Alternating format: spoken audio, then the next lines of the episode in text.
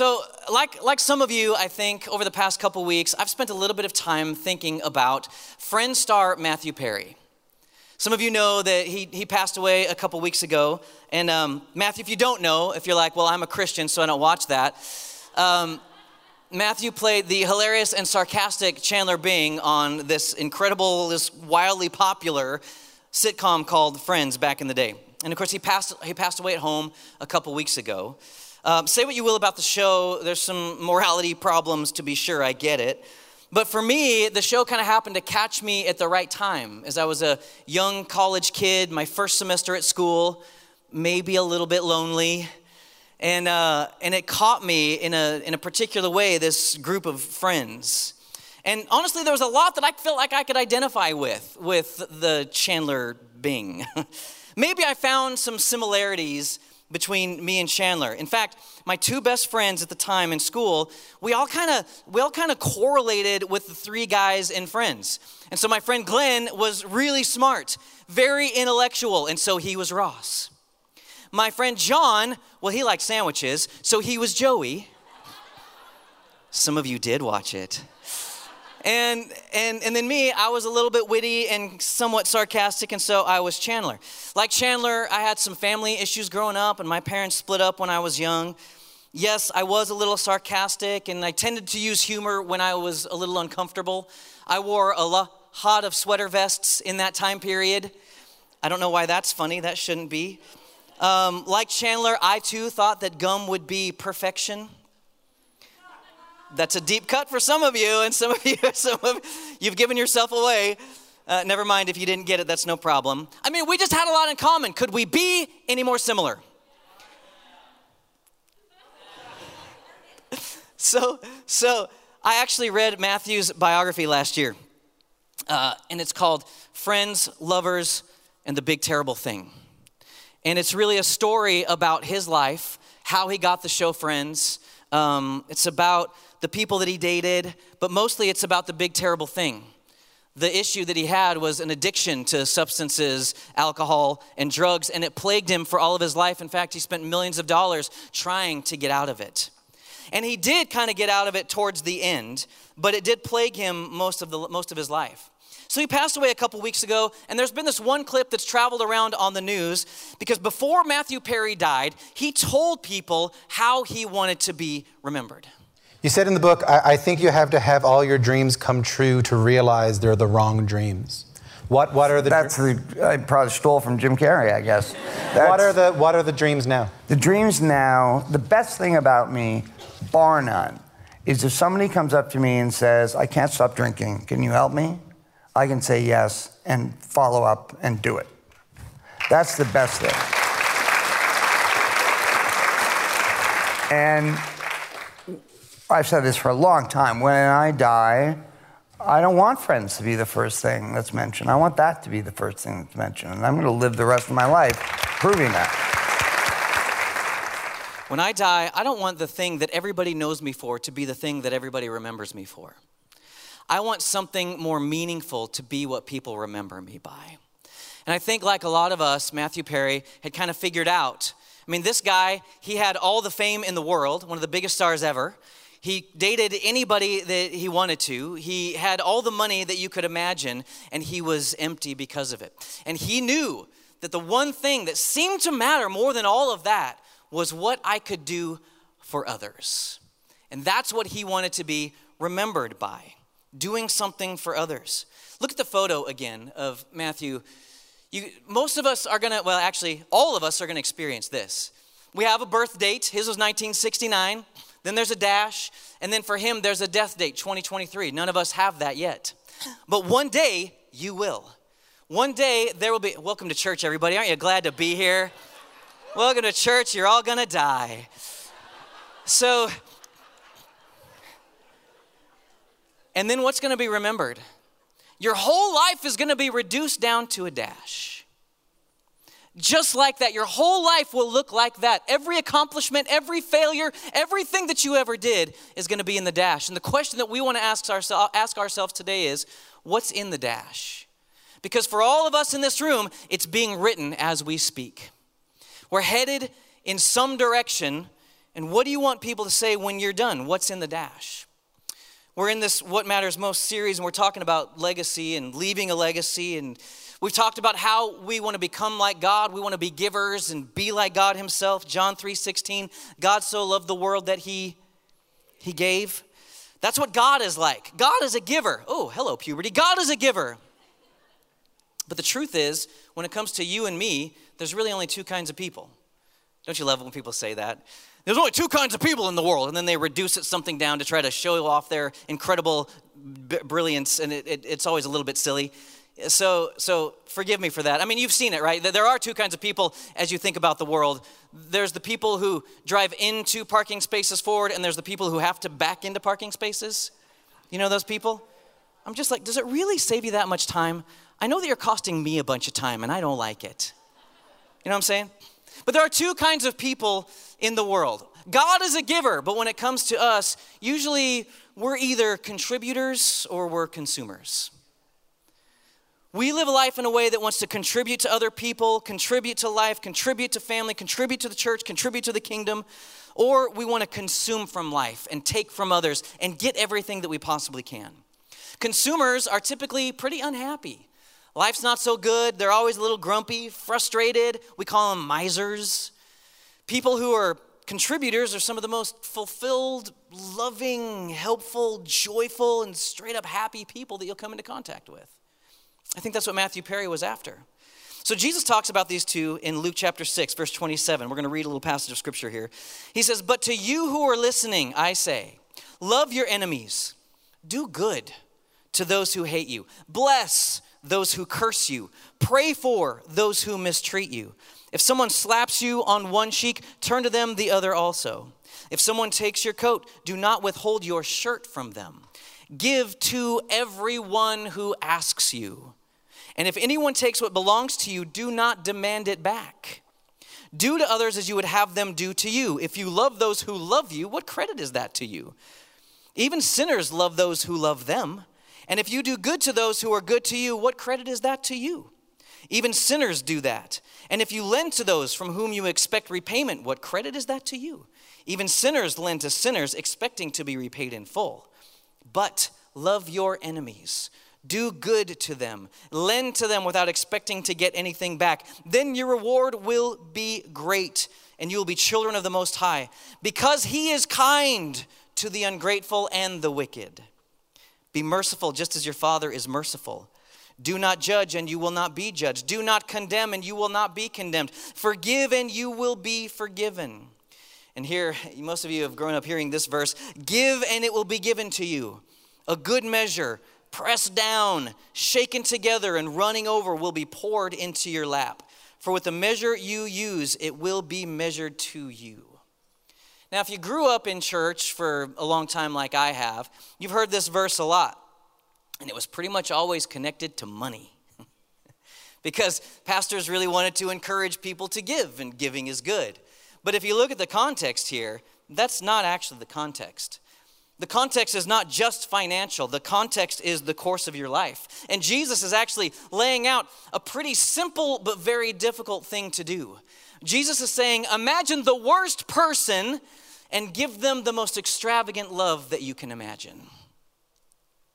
It's a simple idea, really hard to do. He's saying, don't worry so much about getting everything that you can in this life, but even to the people that you can't stand, contribute to their lives. Imagine what the world would like if every person in this room truly lived like this every day. You know what it would look like? The kingdom of God. This is what it will look like one day, but, but on the earth, we're all struggling a little bit.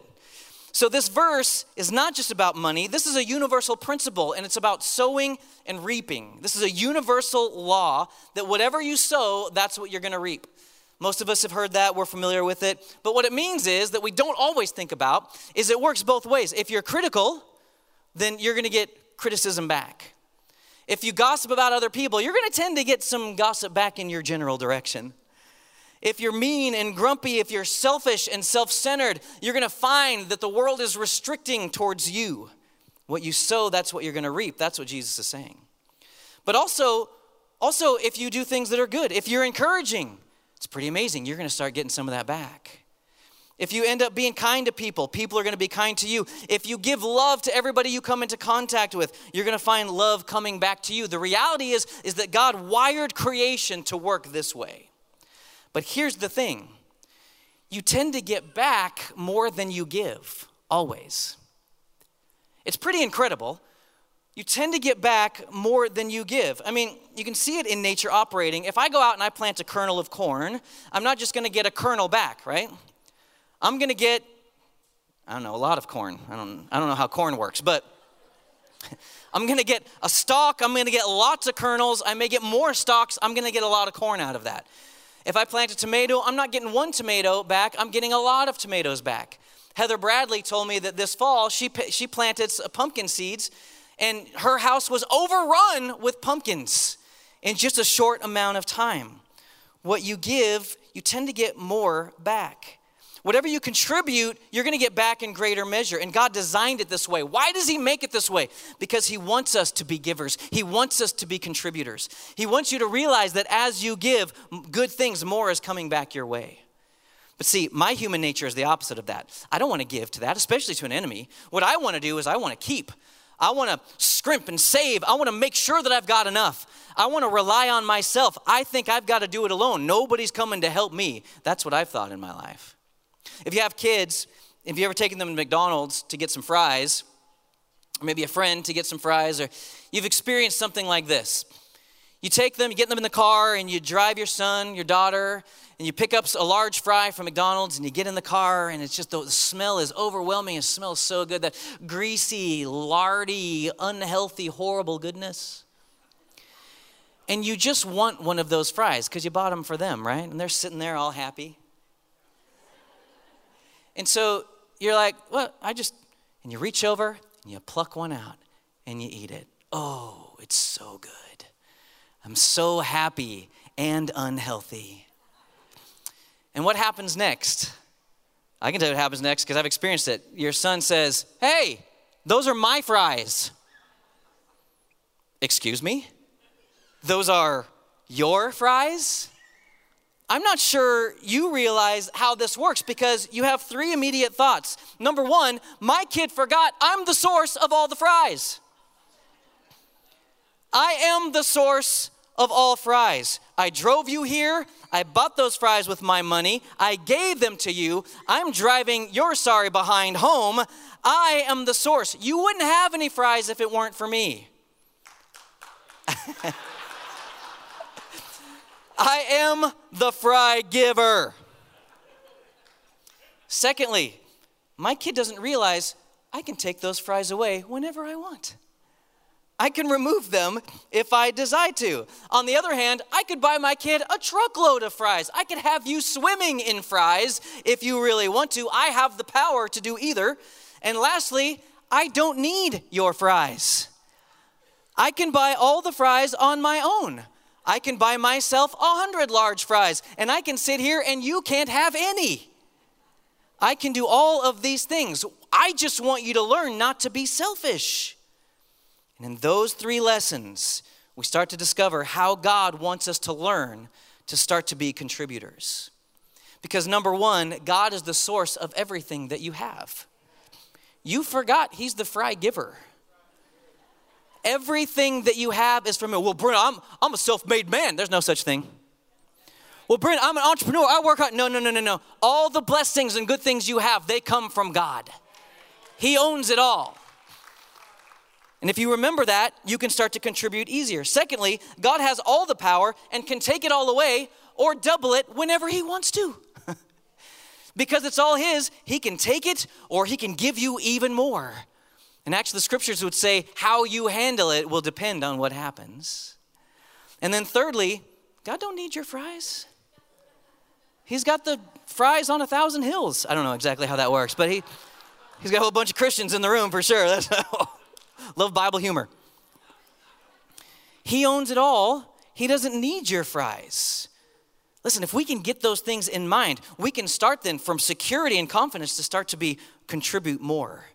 And this is really important for us to understand because we might be living the opposite way. See, I think what happens to us a lot is that we actually, a lot of us, we live for God out of a, a sense of obligation. I got to go to church because I just have to, it's what I'm supposed to do. Uh, I got to go to a small group because that's what Ross tells me to do all the time. I, I got, I got to serve God. I got to wake up. I got to read my Bible because that's what I'm supposed to do as a Christian. Most people follow God out of a have to instead of a I get to. I have to do all these things instead of God owns it all and God wants to work through me. I get to do these things. And so what happens is you don't enjoy prayer because you feel like, I just know I gotta pray. So that's how you approach your prayer time. You don't like to read your Bible because I just know I'm supposed to. And so nothing ever happens. Well, I wonder why. I'm just showing up going, okay, God, I got to get this over with. Oh, okay, I'm done. I got to go to work now.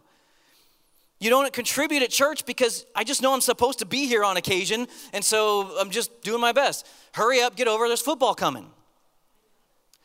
So we have a generation of religious people who follow God out of obligation instead of just enjoying Him at every moment enjoying the life of God that's available to all of us. And here's what Philippians 2:13 says is that God is working in you. Hey everybody, God is working in you, giving you the desire and the power to do what pleases him.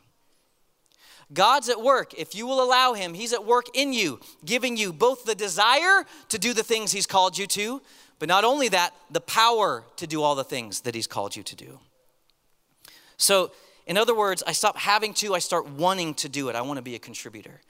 So, this is a part of why we do this legacy offering every year. Uh, it's why we go through this legacy series. It's this offering that we do that, that's a stretch of our faith and it's above our normal tithes and offerings, and it helps One Chapel to take a step forward in the vision that God has called us to. And we want to learn to be contributors. It's why we do it. We always tell you about that offering early. It's on December 3rd this year. And so we tell you early because we never want you to feel like you're pressured. We're not going to show you sad videos. There's no kitten videos, no sad puppy videos.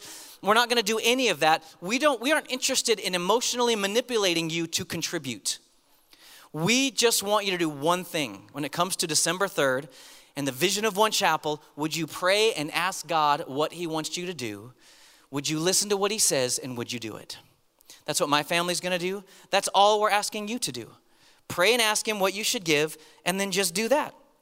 It's actually really simple. Now, we're already giving. You've already seen Ross today talk about how we're, uh, we're giving to Mountain Gateway every month. And every month we give away the first 10% of, of tithes and offerings to global missions and church planning around the world. Like you're already doing that. We partner with 17 local organizations right here in our city. In the past, for Legacy, we've done lots of things. Like we gave money to a bunch of teachers for a couple years, and it was so much fun, and great stories and testimonies came out of that. We renovated a little store up in Spicewood because they weren't able to do it, and we came alongside and renovated for them. Like just finding ways to make a difference. But in 24, we have four focuses that we're looking at. Number one, we want to focus in on the next generation. We want the next generation around here to grow. We want to update our approaches. We would love to renovate our classrooms up here and make them just incredible spaces. Number one, we tend to run out of room. And number two, we'd love it just to be a beautiful place where a kid just loves to come. We want to invite, we want to invest in our students and on our local schools. We want to support in resources for parents. We just did our first parent summit and it was awesome. We'd love to resource you more to help you raise your kids. Next generation. The second thing is radical hospitality. We want One Chapel to be a place where people know that they can come and be transformed. We have a reputation, honestly, for being a welcoming place. People tell us all the time. I went to a bunch of other places and nobody said one word to me. And I came to One Chapel and people said hi to me nonstop. That's you, that's what you do. It's probably because you got name tags on.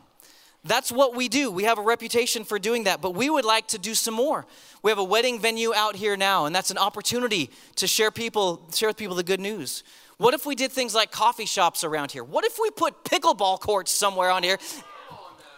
And and let people just come and be exposed to what's happening around here. Just outreach all the time, even during the week, and see incredible things happen. Radical hospitality.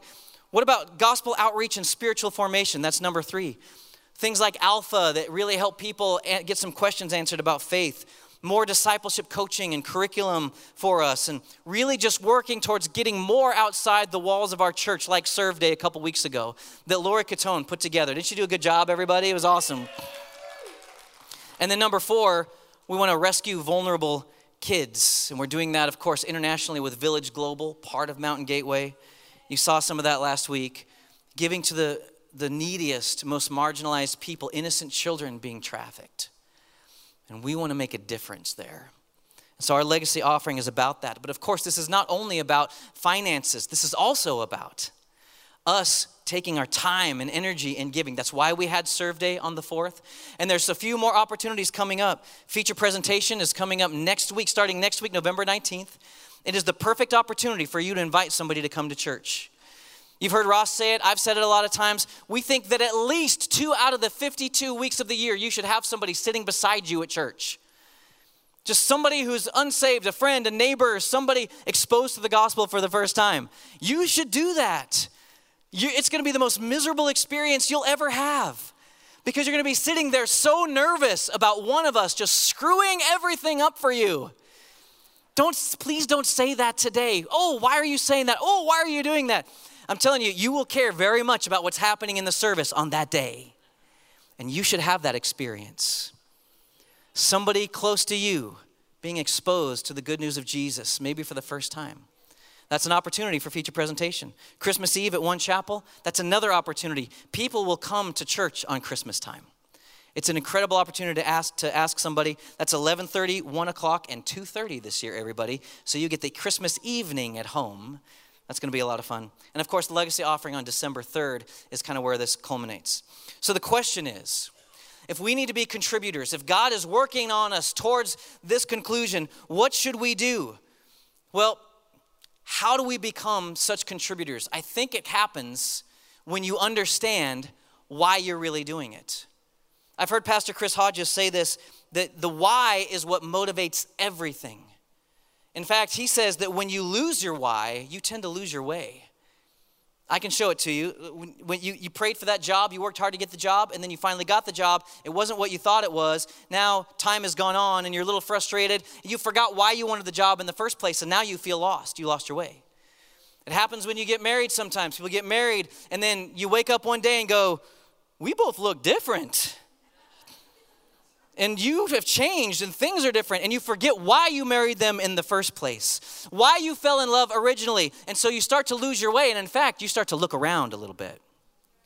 You come to faith in jesus and, and then you forget why you came to jesus in the first place. Maybe it was overly emotional for you and you came to him in a moment and it was you, it wasn't solidified in your heart and you forgot why. And so your faith starts to fizzle out when you lose your why, you lose your way. We have to know why we're doing what we're doing. We have to remember the whys. And so I want to remind you of some whys, the reasons why we are contributors as we close out today. Number one, we're contributors because Jesus gave to me first.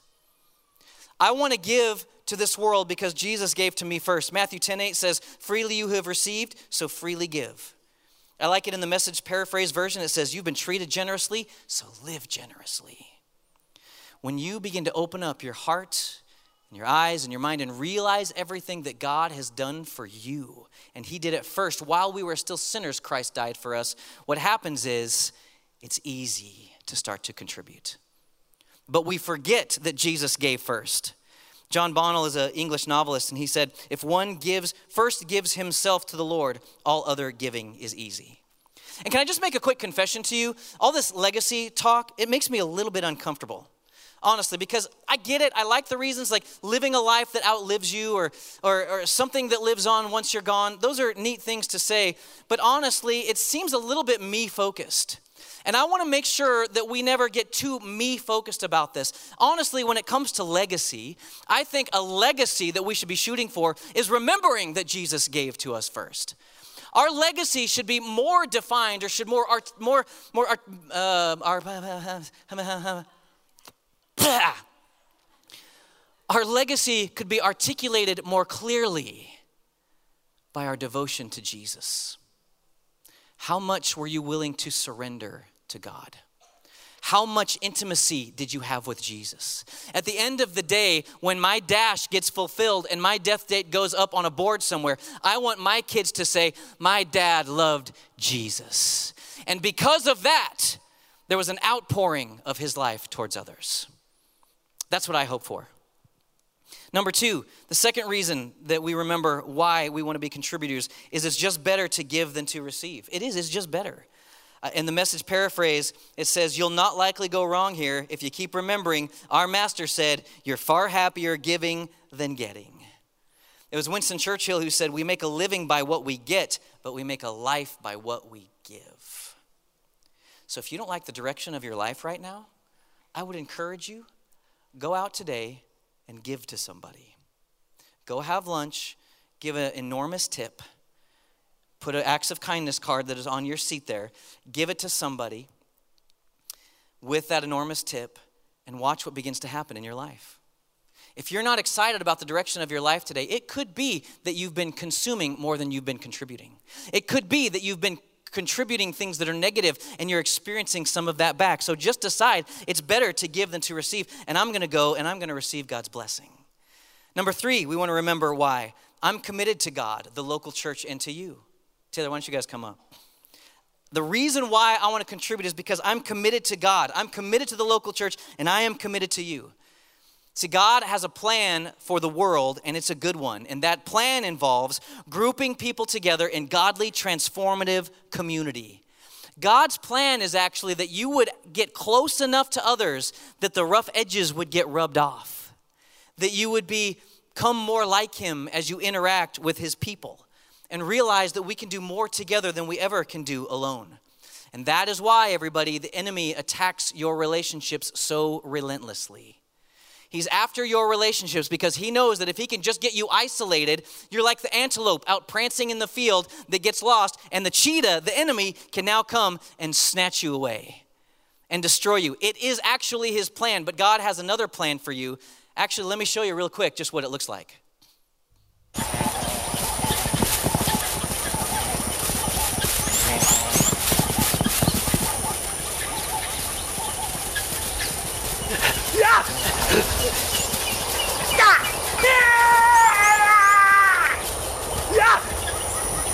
That, that's the early days of funny videos, man. That's like that's like one of the first ever. Listen, listen. That's what the enemy's trying to do: get you off in the corner somewhere by yourself, so that he can come and take you. And the Spirit of God is running after you, faster than the enemy, scooping you up and taking you to safety. This is what he wants. And you know where that happens? Right here. Psalm 92 13. Those who are planted in the house of the Lord shall flourish in the courts of our God. If you want to flourish in your life, you need to be planted here. You need to make the decision and commit. Fourth reason why we want to remember our why of contributing is because I just believe in the mission of the local church. Here it is Ephesians 3:10 in the message paraphrase through through followers of Jesus like yourselves gathered in churches this extraordinary plan of God is becoming known and talked about even among the angels. You are God's plan. People say, "Well, the church has caused all kinds of problems and religion is the issue." Don't you believe that lie? It is not true. Actually, the majority of hospitals in poverty-stricken areas around the world, they are put there by Christians. If the church goes away from the world, I can guarantee you it's chaos. So, if there's no other reasons to do any of what we've just said, the reason why we want to do this is we want to one day hear Jesus say, Well done. One day I want to stand before God. I want to walk down a golden hallway towards Him. I'm going to turn the corner. I'm going to see the throne room of God, and His glory is filling the place so much that I can't stand and I want to look at him and I'm going to start to erupt in praise. And God's going to say, whoop, whoop, whoop, whoop, whoop, hold on just a minute. I want to say some things to you. I want to say, well done. You took what I gave you the wife I gave you, the wonderful kids I gave you, the family, the church that I gave you, the gifts and talents, the ruggedly handsome appearance. You took all those things and you did your best with what I gave you. And people are here because of you. Son, I just want to say, well done. And I'm gonna say, God, I don't deserve any of it. I don't, please, I don't, I don't deserve any. I don't want to, I don't want to, I can't, God, you deserve all the, no, no, no, no, no. I'm a rewarder and I want to give back to you. It actually, you can read it in scripture. Matthew 16, the Son of Man will come in the glory of his Father with his angels, and then he will reward each according to his works. Matthew 25, 23, his master replied, Well done, good and faithful servant. You've been faithful with a few things. I will put you in charge of many things. Come and share your master's happiness. Look, everybody, all I want you to think about today is there is more to this life than this life. There's something else that's coming when that death date appears behind your dash. So I want to invite you to stand with me, and we're going to go back into worship here really quick. And I'm going to invite the prayer team to come. And I want you just to close your eyes for just a moment.